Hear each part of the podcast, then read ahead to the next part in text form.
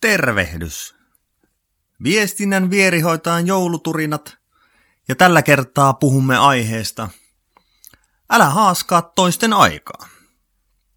Mä oon Jarkko Ambrusin viestinnän vierihoitaja ja jouluturinoiden jakso numero viisi.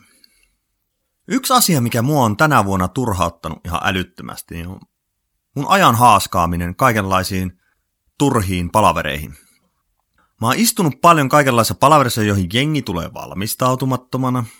Agenda on epäselvä ja kukaan ei tee minkäänlaista muistiota to-do-listaa kokouksen jälkeen. Kirsikkana kakun päällä alusta voi mennä 15 minuuttia siihen, että kaikki saadaan langoille ja tekniikka pelaamaan. Ei näin, ei ollenkaan näin. Tämän vuoden aikasyöppöä on myös ollut erilaiset aamukahvi JNE-webinaarit, joissa puhutaan höttösiä ja markkinoidaan jälleen uutta hilavitkutinta, jolla digimarkkinointisi lähtee lentoon ja tienaat miljoonia tekemättä yhtään mitään. Mä kuulen tämmöisiä vastaavia esimerkkejä joka päivä.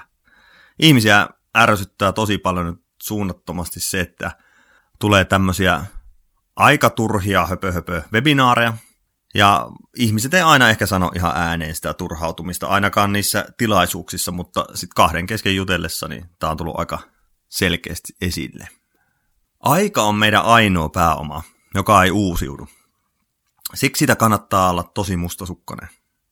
Mä ainakin haluan, että mun aikaa kunnioitetaan. Eli jos haluat, että mä kiinnostun sun asiastasi, niin valmistaudu kunnolla, pysy agendassa, tee muistio palaverin jälkeen, jossa on sovitut asiat, aikataulut ja vastuuhenkilö. Ja mieti, tarviiko asiasi erityistä hetkiä esimerkiksi Teamsia vai voisiko sen hoitaa jollain tekstarilla tai sähköpostilla. Mä kunnioitan nyt sun aikaasi.